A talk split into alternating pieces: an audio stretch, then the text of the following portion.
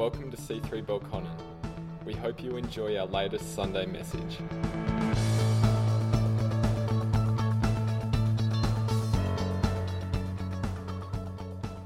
Hey everybody, Happy New Year! Yes, twenty twenty-one. Congratulations! You made it through twenty twenty. You got through twenty twenty. And look, you didn't just make it, but you made it well.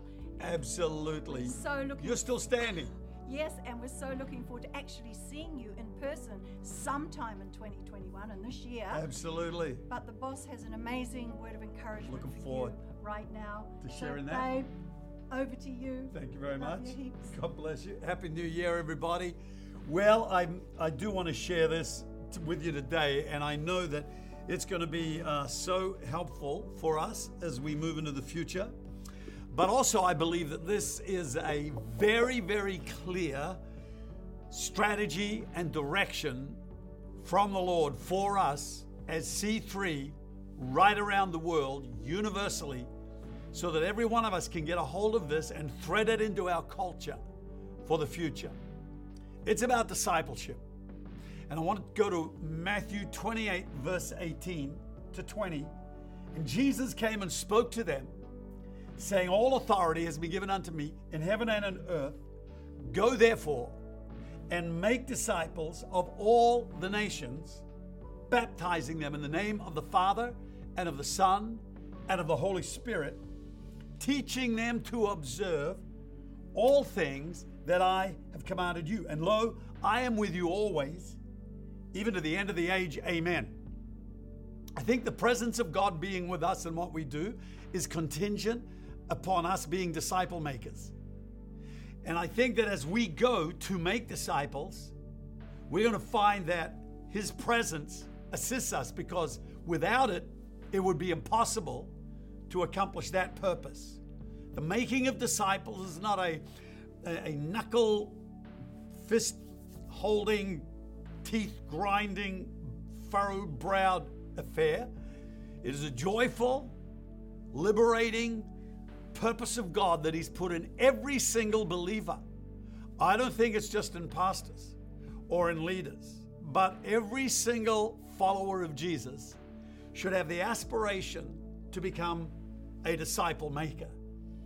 Now, sometimes uh, people will say, oh, you're that, you know, you're the man of faith, you're the leadership guy, you're planning churches, you're the creative arts guy, all these these these labels and, and I guess pigeonholes or titles that people would like to box you in, or to actually say, this is how you are known. But you know what? Underneath all of that, underneath the, the faith life, underneath the moving in the spirit life, underneath the creative world life, underneath the church planting, church building, leadership life, underneath all of that is a basic discipleship. I am a disciple of Jesus Christ. Without that, none of what we've built on top of that would exist. Being a disciple means you lay down your life and you take up your cross. It's about living by disciplines and not by feelings. It's about having ritual in your life that's not legalistic, but it keeps a rhythm of life happening in your world so that you are living a disciplined lifestyle. It's a narrower lifestyle. You're not allowing yourself certain liberties and freedoms that other people might feel they can have, because you are wanting to focus your energy, time, and resources on achieving exactly what Christ has called us to do. And being a disciple is further down the line of our Christian walk than sometimes we would imagine it to be. So let me let me say this. This is this is a game changer, what I'm about to say, for every one of us in all of our churches all around the world. I know that we would want salvation to be at the top of our list, and it is in mine, getting people saved. It's it's a game that is the end game in a, a big way. However, let me say this, it is because everybody's got to get saved through the blood of Christ, repenting of their sins, coming to Jesus, but that doesn't make them a disciple. That makes them born again. Disciples are made, not born. Jesus said, go and make disciples. But he's called us to preach the power of the Word of God that will actually get people born again. And I believe that we've got to lead people to a life of discipleship. We might win them to Christ, but then we need to keep winning people to a sacrificial life so that we are not bringing them into a consumeristic Christianity. Sometimes the message that we are preaching is the gospel to meet the felt needs in people. People need healing, we preach God wants to heal you. People need blessing, they need to get out of debt, they need freedom, they need miracles. We preach that to them. Yeah, God's going to bring life into, into that area. And that's when Jesus is your Savior. And He saves us from all of our difficulties, our challenges, and the ultimate salvation is from hell so that we will be in heaven beyond this life. That's salvation. That's Him as our Savior. However, we also need to take people beyond that so that it's not what Jesus has done for me, but now what I can do for Him. It's not that He gave His life for me now, it's that I'm giving my life for Him. And when we follow Jesus, He will make us into what we are meant to be to fulfill the call that God has placed on our life.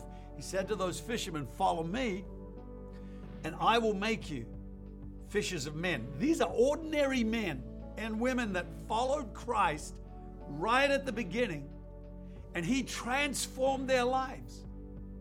Ordinary fishermen now have written pages of scripture that are read by billions of people around the world every day, transforming their lives, rewiring their thinking. People are born again through reading these words. These were ordinary backwater people in, in a fishing town. But Jesus took a hold of ordinary and made it extraordinary. He can take a hold of water and make it into wine. He can take a hold of any one of our lives and make it far more than it was ever going to be. But it's not by adding to us. Sometimes it's by taking away. If we lose our life, we will save it. When we lay down our life, our agenda, our decisions, our pursuits, our ownership of all that we have, we lay all that down and we say, "I'm a disciple. I'm going to follow Jesus." Another earmark of a disciple is that they put their hand to the plow and they're not looking back. They're not pining for the past. They're on fire for the future. And so when Jesus says, "Go into all the world," and I love that word, "go," that means I'm, I'm, I'm intentionally going to do this. It's not an accidental happening in my life.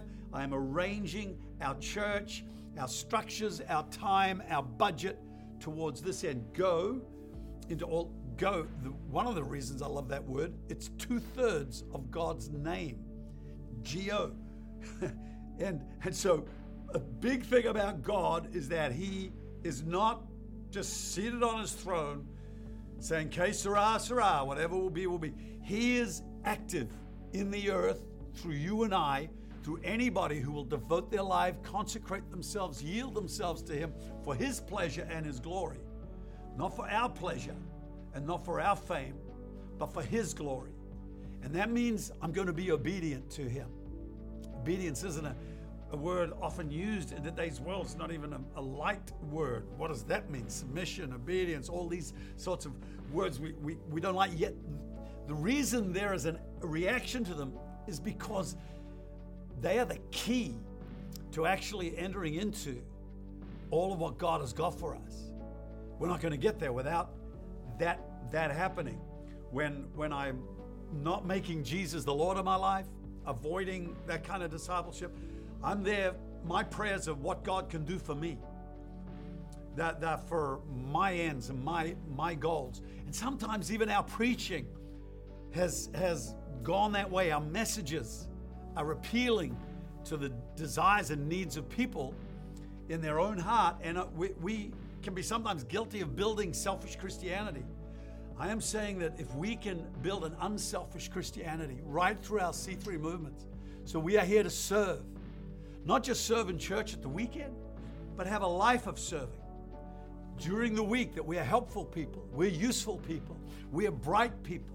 We are, we are there to bless others. They're not there to bless us. We're there to give our lives as a as a ransom for many, like Jesus. Jesus said his his life was. Now, I love the idea of of of pastoring. And when Jesus says, I want you to baptize them in the name of the Father and the Son and the Holy Spirit, I believe there's a lot of both both pastoring and disciple making in that context. But I, I think that once we have brought people to Christ on that line and they, they're at the cross, they unload their burden of sin, they repent from, they come to Christ, then we lead them into a life of consecration. We lead them into a life of getting filled with the Holy Spirit, of repentance, of deliverance, of getting set free. Uh, and then all of these things, they, they don't normally happen in, in a definite sequence. They can happen all at the same time or over a period of time. People come to a to a place then where they say, you know what, I'm going to give my life to God. He gave his life for me. I'm going to give my life to him, whatever you want, Lord. So then all the areas of like prayer, a devotional life, prayer and uh, and reading the scriptures in a daily rhythm, and uh, and then tithing, uh, making sure we bring the first tenth of our income to the Lord so that our finances uh, are as much devoted to Christ as we are. And obviously the two can't be exchanged. Our relationships, who we uh, hang out with, who we fellowship and drink the spirit of one another, and who we minister to, but don't actually, you know, find ourselves making friends with people and hanging out with people that are going to drag us down, but we're going to actually be with people that are going to edify and build us up, and that we can be part of the answer to this world with. So all of those things start to become the lifestyle of a victorious believer, of a, of a, of a Christian living for Christ. But these basics, baptized in the name of the Father, well, baptism is immersion. It means I am totally immersed in. It isn't a sprinkling, it's an immersion. And if I'm immersed into the Father, first thing I think of is a house. And, and then I think of provision. And then I think of family. When I think of Father, I think of family. You can't be a father without a family. If you, if there's, we are a husband uh, with a wife, but then you imagine we become a father and a mother because we have children. And that means family. And so I'm baptized into the family of God. This is so important to understand. We pray for people to get this revelation, to get this baptism into the house of God. Then we won't be running around after people trying to get them to attend church. We will be seeing that our people all over the world in C three churches are baptized into the body of Christ, baptized into church. Church attendance is an outcome. It's it's not a first first core uh, initiative, because the first core initiative is that I am in the church. I am the church. You are the church. We are the church together. And so attending and coming together in connect groups and assemblies and uh, being part of church every weekend, that's a, that's a simple outcome. When I got born again and I got baptized in the Holy Spirit and set free all in the same night. So like I said, it doesn't have to be sequential. But in that baptism, I found myself baptized into the church. They were not culturally the same as me. They were all like very old people. I think the youth leader was three hundred forty-five. It was just, they I'd never seen so many old people. And they had blue veins on white skin and three-piece suits and and hairstyles from the Boer War. I mean, there was nothing culturally connecting with that church that I got born again in. But I was baptized into that. I love those people. And I found they loved us. They loved Chris and I with all sorts, in all sorts of ways. We got married in three weeks because we'd been living together, and we got convicted about that, got married. We, they gave, that church gave us a, a honeymoon gift, uh, two weeks away. They hired a car for us. They gave us this huge pile of gifts. We were blown away because, because we just became part of that family. And uh, we loved the pastor. He was a, an Englishman uh, and, and a very uh, proper Englishman, uh, not like us hippies who'd come into the, into, into the church. And nobody was there. And I'm just saying that because sometimes we're trying to be culturally like the people we're reaching, or we're trying to make sure that it's as convenient and as comfortable as possible, to make it as easy as possible for people to be part of it. My conviction is, yeah, we, we should definitely take away stumbling blocks. But at the end of the day, they are not the reason people are going to be in church. People are in church because they are in Christ. And they've been baptized into the Father. They've been baptized into Jesus. A disciple is somebody who's going to go to church if nobody else in the world will. A disciple is somebody who says, I got to follow Jesus. I got my eyes set on him. I'm not looking this way, that way to see what everybody else is doing. I am committed. I have decided I will follow Jesus. And I believe that as we come into two thousand twenty-one, this kind of message will stir the hearts of people who are looking for cause, who are looking for purpose, and not just another blessing message where we're going to, you know, consume it all on ourselves and our own comfortable lives. I'm okay with that. I'm okay with having a blessed life, having a, having a, in all sorts of ways. But if that is impeding me and stopping me from being a disciple, then I'd rather not have it. But I can tell you this, being blessed in life, on the basis of being a disciple, can be unlimited, because God knows it's not going to be just for you. You're actually going to use it for his purposes, and you're going to be useful in his hands, and you're going to be blessed to his glory all the way through. So then it says, be baptized into the Son. Well, that means abiding in Christ. John fifteen, abide in me and I in you. What a beautiful uh, chapter that is. Uh, but, but being in deep communion and fellowship with the Son of God, with his work on the cross, being identified with Jesus on the cross, dying with him and coming to life again in a, res- in a new form, the new creation personality. That is what being baptized in the Son is. It is, it is the transformational work of salvation. It's not just getting our sins uh, forgiven so we can carry on living the way we always have. It is actually having my sins washed away, yes, from now all, all the way through, because we'll all make mistakes before we get to heaven. But I'm telling you that being, being baptized into the Son of God, into Jesus, is becoming one with him in his death and in his resurrection. That means I let go of my life, I die to myself, and I come alive to Jesus Christ. The third one, being baptized in the Holy Spirit. I, I, I'm not sure we can, any of us can really live the New Testament from Romans onwards unless we've gone through the book of Acts. you, you can't, you, there's so much in Corinthians, one and two Corinthians, that would be impossible to do unless you'd come through the book of Acts, been baptized in the Holy Spirit. Jesus told us all, go wait until you get that power from on high. Because even trying to lay down your life without the power of God, without the Holy Spirit, that's going to be challenging. We often think the Holy Spirit has come so we can work miracles and, and do supernatural things, and definitely he's come for that. But there are many other things that he'll empower us to do, to forgive people that you don't want to forgive, to, to love people, to, to be obedient to God, to follow the guidance of the Holy Spirit. There are, there are so many other areas that are just as supernatural and need the power of God on them. And so then Jesus says, teaching them to observe all things that I have told you. So how do I teach people in the, in the world of disciple making? Well, I start to bring them into living the life that God has called them.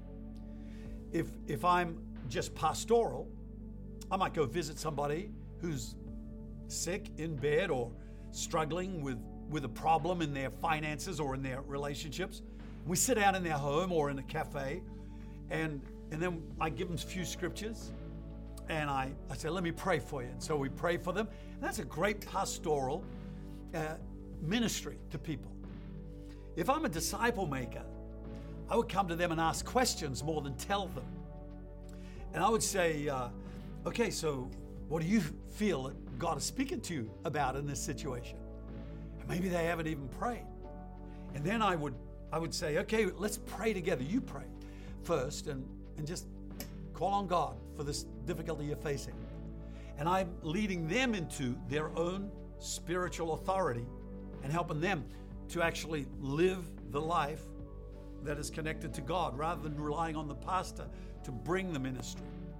Then uh, in terms of modeling life, people have to be included in your life for them to see how you live. So one of the best ways is eating together and just coming together. Now, you, we often think that this is the pastor's job, all of this stuff, but actually he is wanting us, every one of us, throughout all of our congregations to say, this is where I want to travel. So I am influencing other people. Now, when I have said that to this person who's in, in difficulty, I say, can you think of another person who's challenged right now in this area? I say, why don't you ring them up? Why don't you do what I've just done with you? Why don't you ask them what the scripture is saying to them, what God is speaking to, and then ask them to pray as well. And so a disciple maker makes disciples who make disciples. And that is what Jesus' strategy is for us, to build the church, not just swell the church with gatherings and attracting people in, but they'll actually build people's lives so they have a spiritual formation happening in their life, step by step by step, and they grow in the things of God themselves. When we include people in our lives, they're gonna, they're gonna see the way we live, but that's good for us too, because it makes us accountable. And when, when Jesus sent them out two by two, he knew what he's doing. On our own, we can get away with stuff, but together, it, it, we're going to live better lives. And when we start to teach others, we learn twice. We, we learn the time we learnt the truth, and then when we teach it again, we learn it again. So being a disciple maker is the high calling of God for every single one of us. And I'm believing that we will actually fulfill this call in our culture, in our churches, right around the world. Second Timothy two two, Paul says to Timothy, I want you to, he says, the things that you've heard from me and amongst witnesses, commit these to faithful men who will be able to teach others also. So he there is giving a four-generation teaching, discipling manner. Way back in the Old Testament in Psalm seventy-eight, Asaph talked about a law that God had put into Israel where we were to teach our children the things that God was doing by telling them the stories of the power of God. One of the greatest things we can do with, with in other people is to tell them the stories of what God has done in our lives. Let's not just be relying on our incredible preachers. We got some of the greatest preachers in the world on our pulpits, and God bless them. They do such a fine and magnificent job. We have the best pastors in the world. We have great leaders all through our movement. But let's not just leave it all up to them. And I'm praying that our pastors and our leaders will empower our congregations and our connect group leaders, that they will not just think, if I can get on that stage, then I'll be able to influence the world. All of us at a grassroots level, every day of our lives, can actually be in the community having incredible impact with all of our people that God has put us in connection with. And we go to church on Sunday, we get filled with the Holy Spirit. We get re-empowered to go out and to lead people to Christ. It's not just about getting people to church.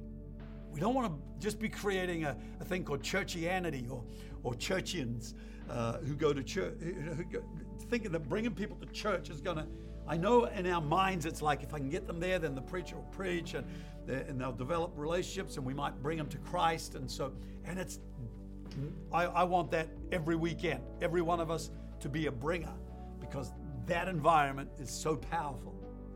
But also, do you realize that every one of us can lead people to Christ right there in the community, at our office, at our home? We can sit down, we say, let me pray for you. Lead them to Jesus, bring them to Christ, and then they will learn how to do that as well. And so you and I have been called by God to build the church by a people who are dedicated, consecrated to the Lord. Not in some legalistic fashion, not in some religious way, but in a beautiful, liberating, spirit-filled, connect-driven, spirit-powered way as a C three culture right around the world. I want to congratulate you all and thank God for you. Thank God for you every day, all of you, all around the world who are just living for Christ and doing so many great things. I'm believing with you that in twenty twenty-one, we will become even more effective, not just in making disciples and reproducing ourselves and therefore multiplying, but reproducing our churches, so that we see a huge multiplication of disciple-making churches. We give birth to an entirely new day and a new move of God. Father, in the name of Jesus, I pray for every one of our pastors, our magnificent men and women of God, who are doing such an incredible work for God. I pray that, Lord, none of them would be experiencing any overwhelming discouragements or any other thing that's coming against them. We rebuke every devil, every attack on their lives in Jesus' name. And we, Father, pray for our leaders, our workers in every congregation, those people who have put their hand up and said, let me serve in church. Dear God, I thank you for all of these people that you have blessed us with right through the movement. We thank you, Father, every day we say, look what the Lord has done. We thank you for these last forty years that have been so incredibly fruitful and abundant and blessed because of the, the dedication and the sacrificial lives of so many. But as we go into the future, I'm praying, Father, that right through our movement at every level, all of us would be inspired to follow Jesus Christ and to live for him as his disciple. In Jesus' mighty name, God bless you. You have a fantastic twenty twenty-one. Thanks for listening to our latest Sunday message. If you would like to find out more about our church, visit w w w dot c three belconnen dot org dot a u.